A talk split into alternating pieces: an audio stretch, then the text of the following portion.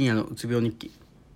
こんにちは深夜です。えっ、と今日酒を飲んでます例のごとく。で多分これは二日酔いになるんで多分当分こっから1週間ぐらいは飲まないと思いますがね。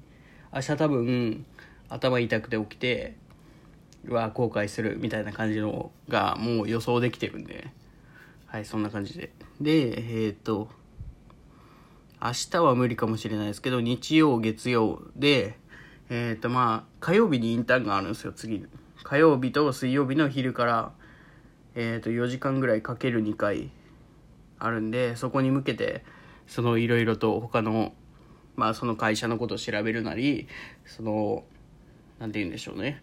自分のやらないかんことやったりとかでやらん、えー、と結構時間が割かれると思うんでえっ、とまあ今日明日は多分無理なんですけど明後日ぐらいからちょっとなんていうんですかね。えっ、と元の生活というか割とそのストイックな生活に戻したいなっていう気持ちはありますね。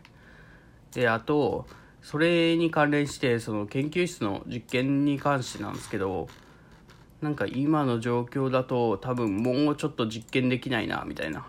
やりたいですけどね。勝手にやっていいんだったらやってもいいですけどなんかいろいろとできなさそうなんで。まあそうですね。うん。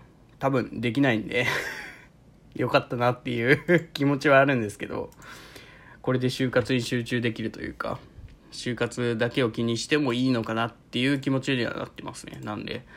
えっ、ー、とまあちょっと就活頑張りたいと思います。ということでえっ、ー、とまあ今日10時か。まだ。まあその酒を飲みます今から。まだ。はいこれを飲んで。